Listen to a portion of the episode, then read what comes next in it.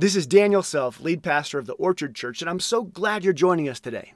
Afterwards, if you would like and subscribe, or if you want more information on the Orchard or to support this ministry, find us at theorchardlife.com.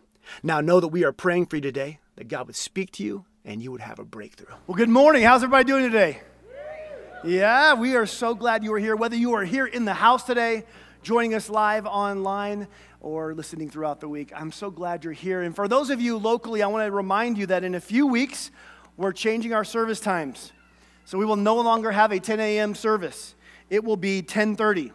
Uh, we, we, we thought about not telling you so you'd still show up on time, um, being Colorado. But I actually remember we did this because we need more room as we get into the fall, we have more and more people coming and, and, and coming to hear what God and see what God's doing.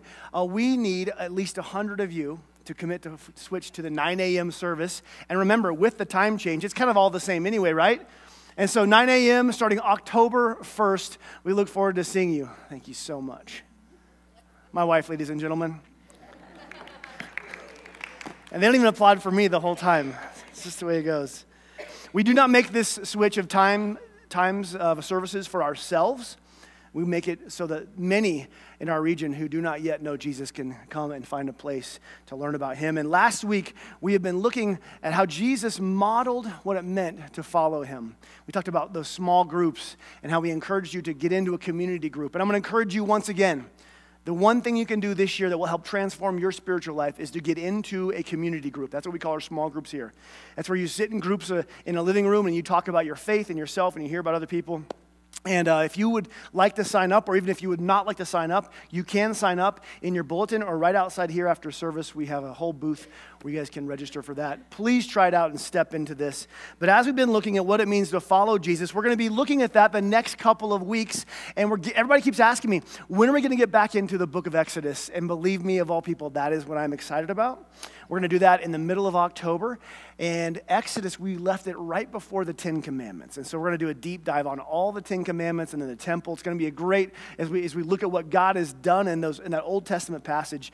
But between then and now, we're going to be looking at what it means to follow Jesus, like truly follow Jesus. And today, we're going to be looking at that very thing. And before I start, I want to tell you about somebody who's very important to me. His name is John. He was born June 28th of 1960. He excelled as a young kid at sports, even from his childhood. You could tell that he had greatness in him. Middle school, high school captain. And so much so, they went to school, he went to college on an athletic scholarship. He went to Stanford University, where he also excelled. And there, after spending his time, he was drafted by the New York Yankees in the second round. But he didn't want to play baseball. He was drafted also in the first round by the Baltimore Colts, but he didn't want to play in Baltimore. So he played in Colorado for the greatest team the world has ever known, the Denver Broncos. And, yeah.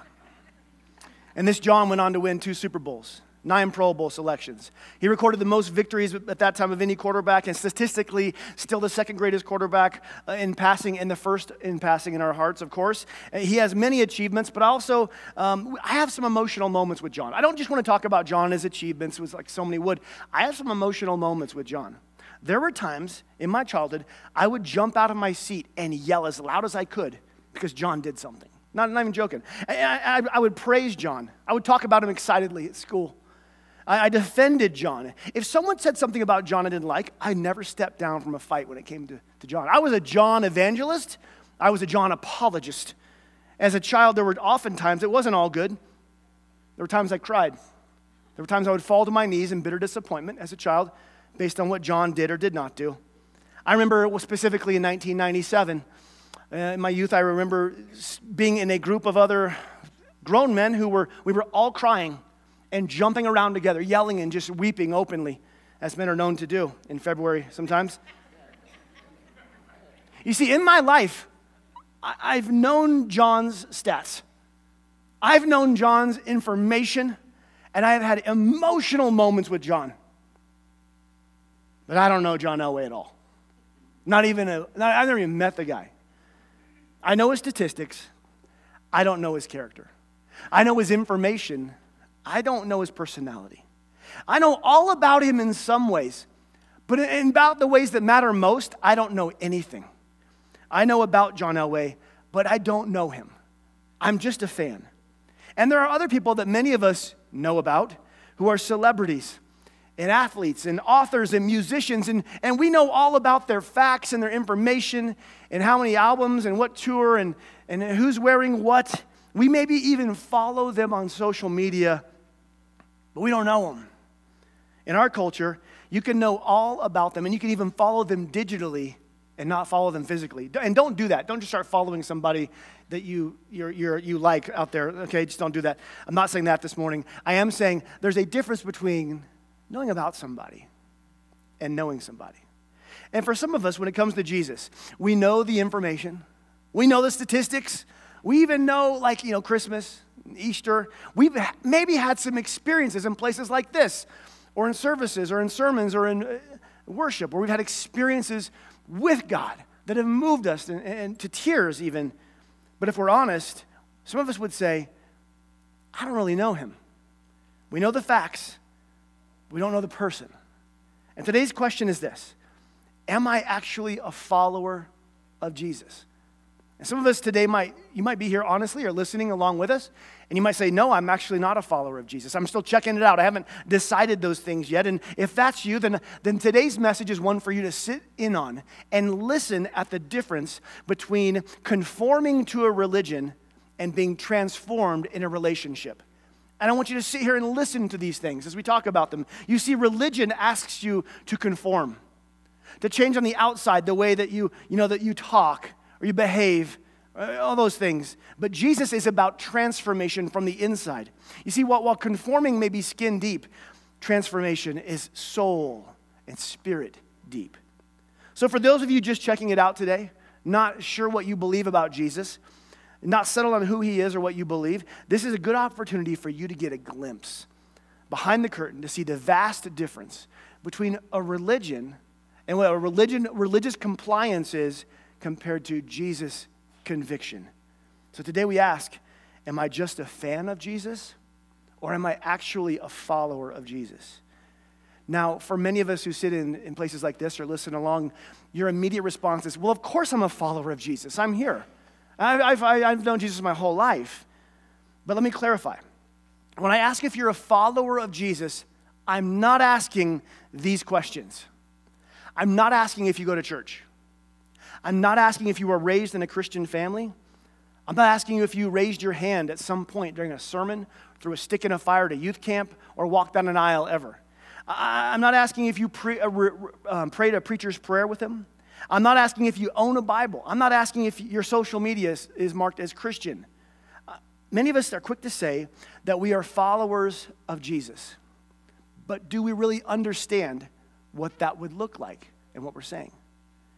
And Jesus himself had some startling things to say about this very topic, some challenging things. And I want to start off with these verses that, again, are very challenging to set up where we're going today. In Matthew 7, Jesus is speaking about the future, someday, about the age to come when this age ends, when this world ends. And he talks about many who would claim to know him and who are shocked to find out the truth. Listen to this.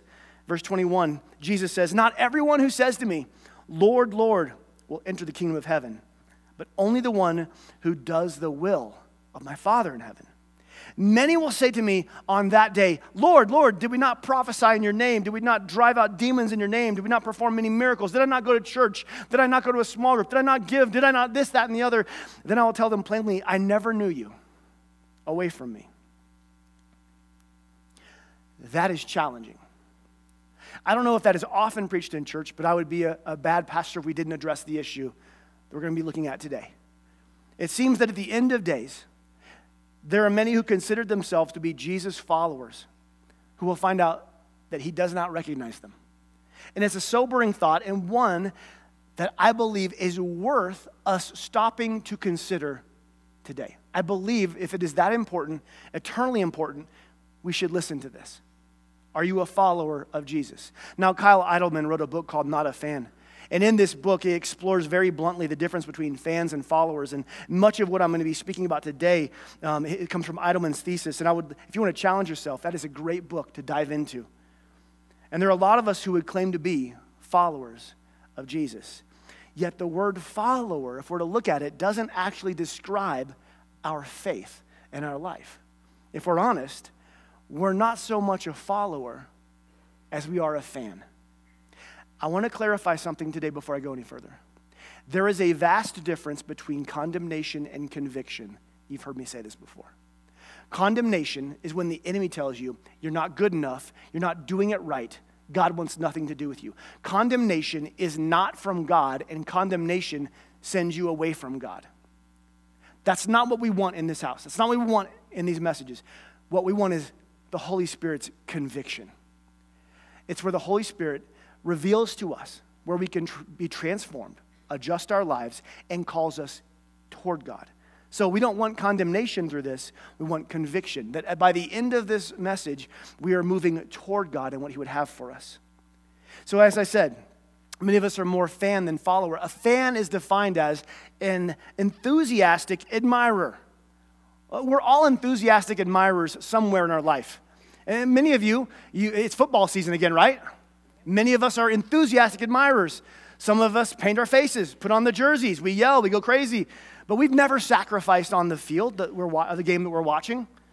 Oh, we know the players and the numbers, but we don't know, actually know the players themselves. Oh, we have fans that, that are enthusiastic admirers who, who come on Sunday to, and they, they go on Sunday, they watch the games being played, but they've never played down there in the game on the field. We, we are fans in a lot of ways of many things in our life. We also have people who are fans of celebrity news and celebrity gossip. We know who's engaged to who, who's having a baby. I mean, we know even what Kanye's tweeting. Kanye doesn't know what he's tweeting, right? We know what the Kardashians are wearing. We know who Taylor Swift is, is dating. But we don't know any of them. We're enthusiastic fans, enthusiastic admirers. A fan, if we're honest, can be rather easy at times. All you do, all you have to do, especially for sports, you just put on the right color. You, you get in a room and you yell the right things. You go to the right place, and, and there you go. You're a fan. And if I'm honest, being a fan of Jesus is pretty easy in our culture, in our time. You show up at the right place, you say the right things, have some of the right actions, and no one would know that you actually didn't follow the guy we're talking about. You see, being a fan of Jesus means that we enjoy the benefits of being around Jesus and being around the church, but without any real sacrifice at all. We like to go to the rallies on the weekends, on Sundays, but like let's let's not get too crazy, preacher, about during the week at work. Remember, being a fan of Jesus is easy, and here are some things that, that fans of Jesus mistake. They mistake knowledge about Jesus for intimacy with Jesus. They mistake emotion for Jesus for devotion to Jesus. They mistake good intentions for authentic faith. And they mistake Sunday attendance for actually being the church wherever you go. And when it comes to being a fan, when things are good, we're good. That's how it often goes. Eh, you may have heard of a bandwagon fan. You may have stayed up late and watched the Colorado Buffaloes last night. They have a lot of new fans. And bandwagon fans are when, when things are going well, we're all in. And I'm all in. When things are going well, that's when the bandwagon is moving. But when things get difficult, when things stop being fun, we oftentimes find something else to get excited about. You see, I've, I've, we are simply fans of Jesus. Then, when things get hard in our life, when things get difficult, our passion begins to wane. Perhaps you've seen that in your life that there are times where it was fun. It's fun to be a part of uh, God's church or fun to be uh, involved in these things. And yet, when life got hard, the passion drained from it. And it just wasn't doing it for us anymore. You see, we can sit safely in a crowd and cheer for Jesus on the weekend for a song or two. But we can walk away pretty easily when life gets hard or when topics about sacrificially giving or choosing to, to set aside our pet sins come up. You see, Jesus is looking for people to come to him with a real and authentic faith, re- looking for a real and authentic relationship, who seek him, not just the benefits, but who want to know him. And here's a few clarifying questions I've asked myself while writing this. And here's one Do the things that break Jesus' heart still break my heart? Do the sins that separate me from the life He calls me to, am I still convicted about those things? do the purposes of God to go forth and live a life worthy of the calling He's given me, does that still thrill me at all? Am I a fan? Am I someone who likes the idea of Team Jesus, or am I a follower of Jesus? That even when life is hard, when circumstances begin to crumble, when the valley is dark, when the diagnosis comes, when these things happen, when the marriage is failing, when, when the temptation is calling, am I still pursuing? When it's not fun, it's hard. And what do you think Jesus thinks about these fans versus followers discussion? I'm pretty certain that Jesus wasn't interested in having more fans. The Bible is very clear that Jesus would often say things on purpose to separate his fans from his followers. In fact, Jesus was never impressed or never, mot- never motivated by the size of the crowds. He was always more interested in the size of the commitment of the individuals. In Orchard, God wants us, God wants here at the Orchard, is not for us to be a larger sized church, but to have larger commitments to Him in our own hearts. That's what He's looking for most in this place. One pastor said it this way The biggest threat to the church today is fans who call themselves Christians, but who aren't actually all that interested in following Christ. They want to be close enough to Jesus to get all the benefits, but not so close that it requires anything from them. And what God wants most from us, the orchard, is a gathering of imperfect people, which we are, who are guided by His Holy Spirit, who have a passion for God's purposes, and who will say yes to God's desires, and who will follow Him when life is good on the mountaintops and when life is dark in the valleys. What we want is a gathering of authentic people who have a robust and real faith in Jesus and who dare to walk the courageous path of fully devoted followers in a culture that has set itself against God's ways. He's looking for a people who have a fire for God within their hearts and will carry that flame out into a world and illuminate Jesus so they can see who he is. He's looking for fully devoted followers. Who are we, Orchard? Who are you? Who am I? Am I a fan or am I a follower? Clarifying question How does Jesus define what it means to follow him? What would he say about that?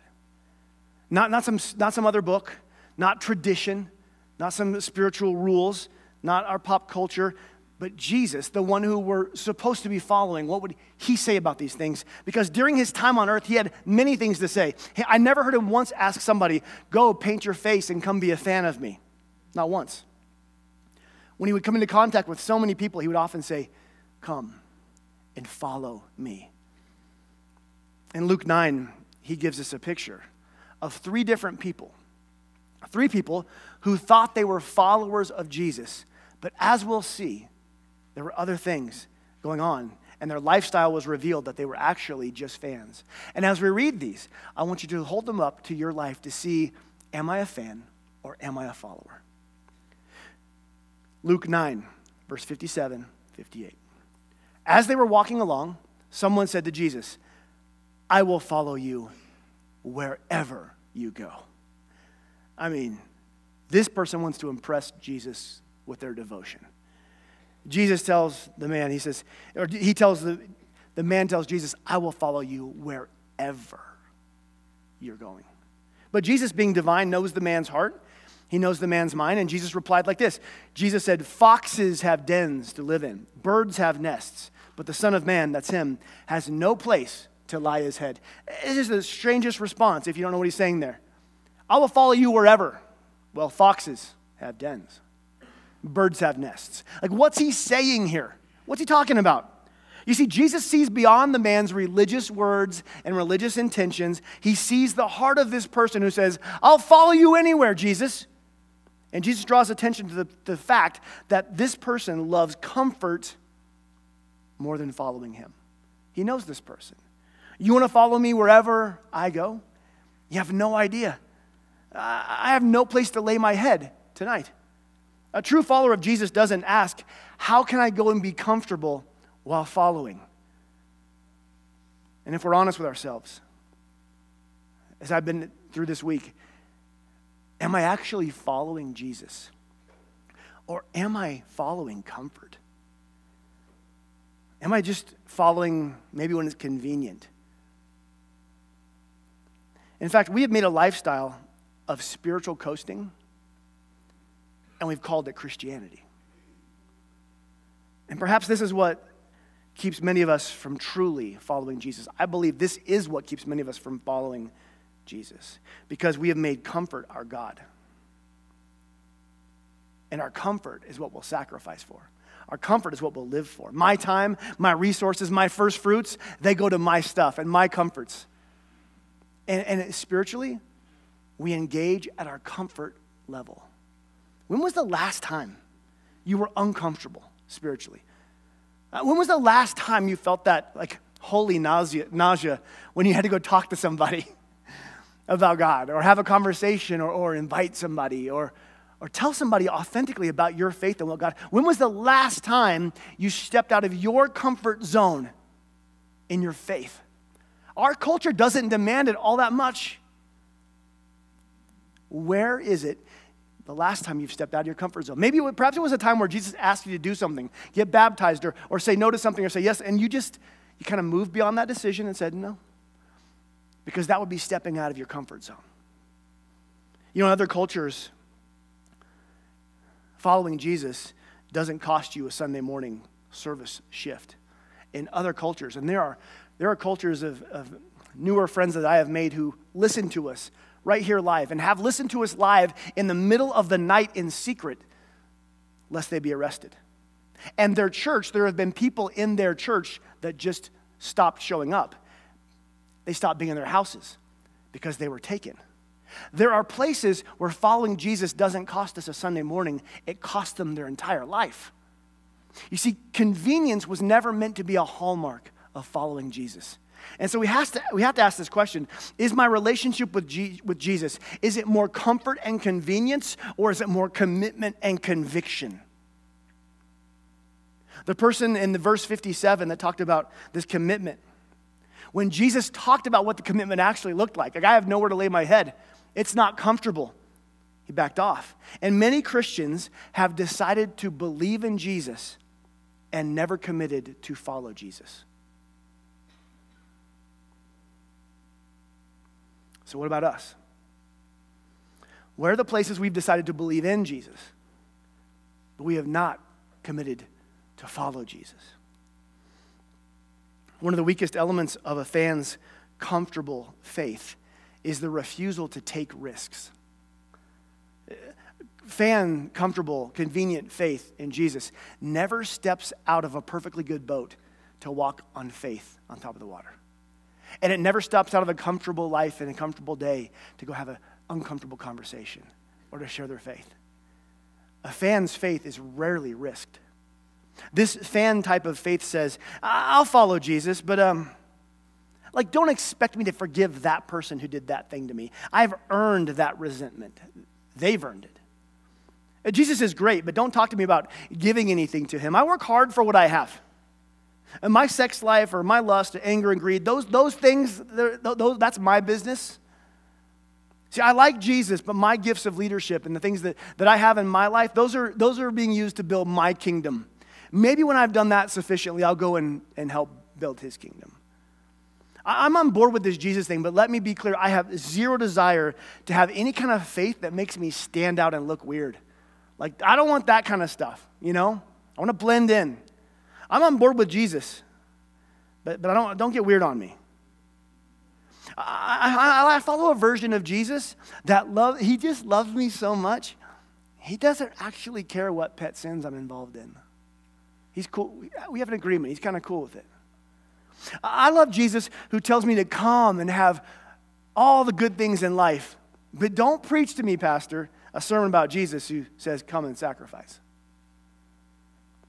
The Jesus I follow, let's be honest, he wants me to be happy. In Luke 9 59, we encounter our second fan. Then Jesus said to another person, Come, follow me.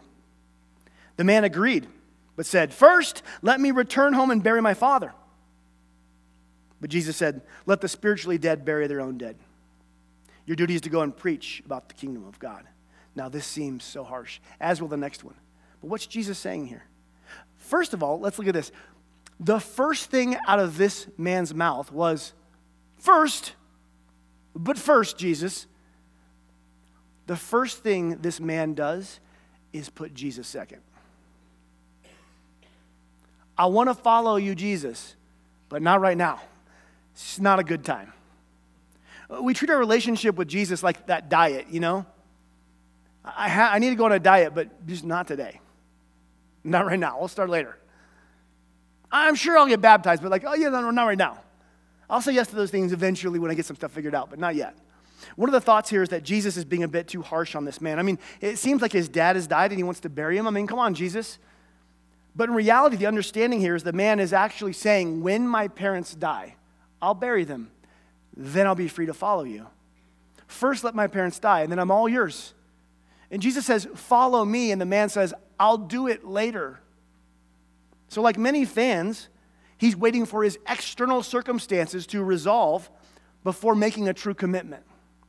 Waiting for things to fall into the right place to be the right time to really follow Jesus.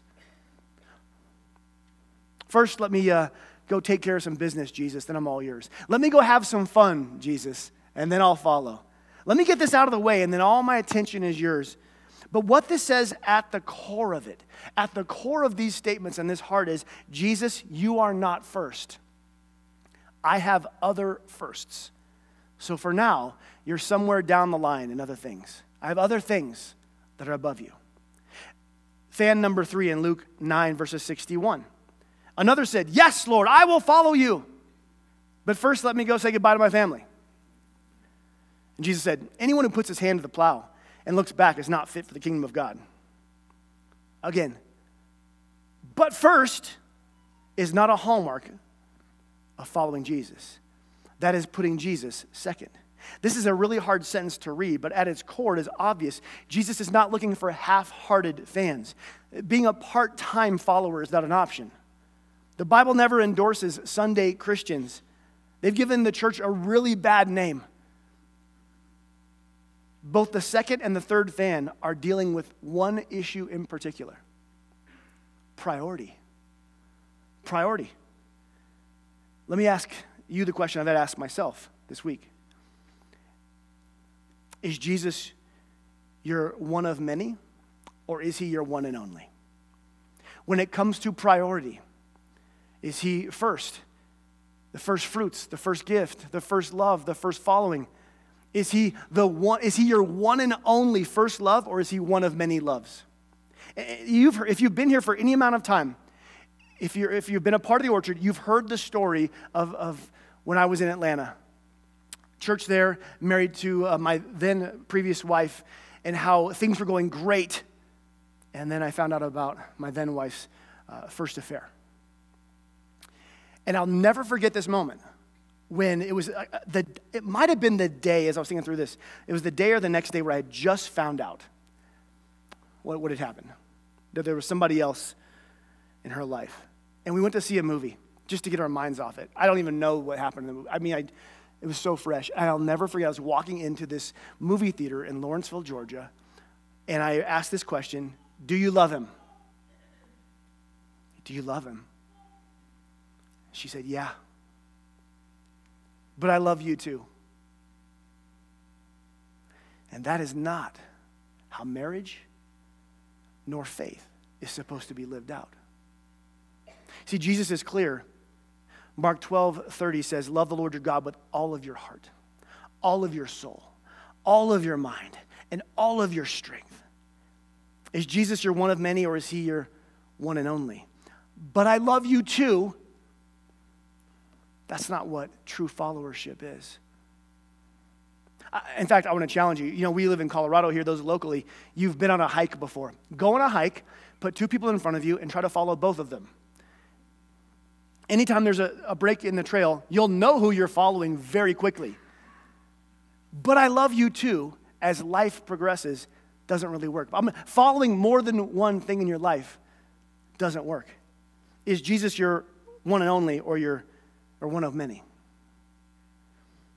These are heavy questions. I get it. This is heavy stuff.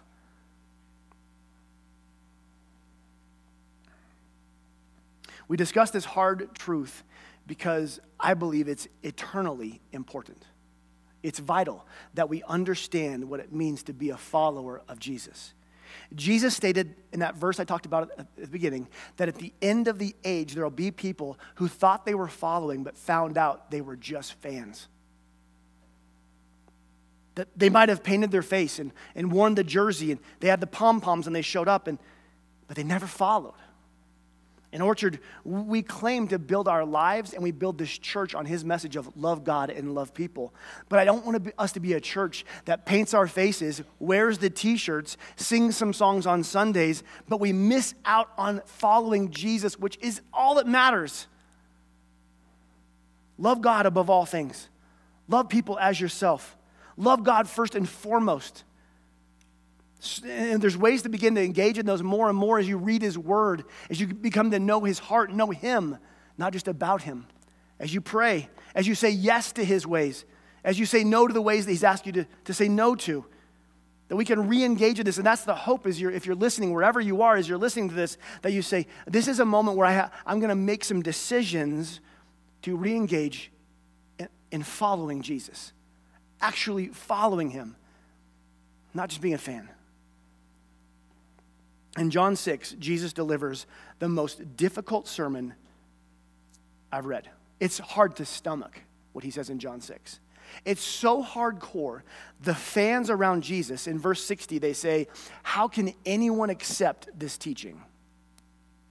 Can you imagine a sermon that hardcore? I was going to give it, but didn't, I didn't want to. How can anyone accept this? And based on that difficult teaching, it says next, at this point, many of his disciples, his disciples turned away and deserted Jesus. Now, not the 12, there were 72, there were hundreds, there were thousands. And they heard this teaching and they thought, oh, I'm out of here. I can't take that. And Jesus, he, he turned to the 12 in verse 6, he turned to the 12. He said, What about you? What about you? Are you also going to leave because this is hard? And Peter replied, Lord, to whom would we go?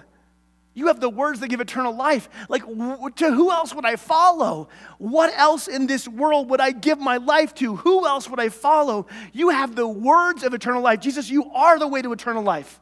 Yes, it's hard, but I will follow you when it's difficult. And Peter, he, he did he fail? often, and it's recorded in here. But Peter followed Jesus when it wasn't easy. He followed Jesus at the end of his life when it was difficult. He followed Jesus to a cross where he was crucified upside down. Where else can I go?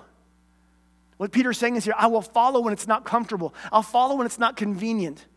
And what about us? It's a good moment for us to have an honest conversation in our own hearts today. Am I, am I a true follower? Or am I a fan?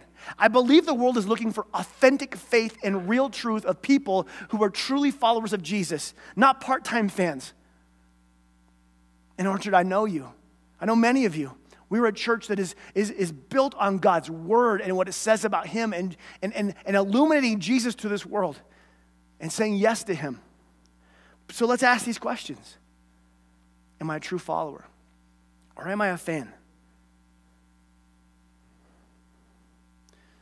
God is looking for a few people. He's looking for a people who would take him at his word and who would follow him on the narrow path of life. People who would love what God loves. People whose hearts would break at what break God's heart. People who would drop their old life and the old sin that so e- easily entangles us. And they would turn their hearts toward Jesus and follow him. They would follow him on the fiery stones of conviction that few people dare to tread, drawing near to him when the valley is dark and the circumstances are dire, drawing upon His power and presence when life is hard, to live a life worthy of the divine calling He's actually given us to illuminate Jesus to the world out there who needs Him by our words and by our actions, to spend ourselves on His behalf. To, to, to spend our life to realize he gave his life for us and so we just give it right back to him and so that someday after a lifetime of following jesus I can spend myself and someday fall exhausted into his arms and hear him say, My son, my daughter, well done. Enter into my father's rest. He's looking for people who are willing to spend everything he's given them in this life for the life to come. To not be trapped by comfort zones and convenience, but in conviction say, Jesus, I will follow you in a culture that will not. I will stand for you in places that they will not. And I will speak of you and love you, and I will love others on your behalf in this life, so that when I get there, when I get to the world to come, there are people there who know you because you gave me the privilege of illuminating Jesus to them in their life. Orchard, he's looking for a people who take him at his word, who courageously will follow him wherever he leads us. And I believe that we have that in us. And so today we ask are we enthusiastic admirers of Jesus? Are we authentic fans of Jesus? Authentic followers of Jesus? as we end this and go into some worship, we have we're gonna have some elders. My wife and I will be over here. We want to pray with you. If you have, if if this has convicted you, we'll have some others of us in the back. If you would like prayer for these things or prayer for something in your life, come find one of us. We want to pray over you. And for others of you, as we go into communion, don't take it yet, but I want you to take out the elements of communion. Because in the elements of communion is the symbol of Jesus' body and blood broken and shed for us. If you're at home, if you're listening somewhere else throughout the week, you can take communion right where you are. But the elements of communion, they show us how Jesus followed his Father when it obviously wasn't comfortable or convenient. And he calls us to lay down our life for him as well. Our hopes and our dreams to give them to him so he can live through us in an amazing way.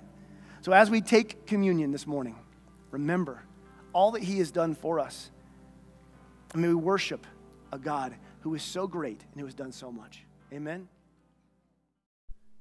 Thank you for joining us today. And if you have any other questions or need support, you can contact us at theorchardlife.com. You can help us by liking and subscribing to today's podcast, and we pray that God blesses you.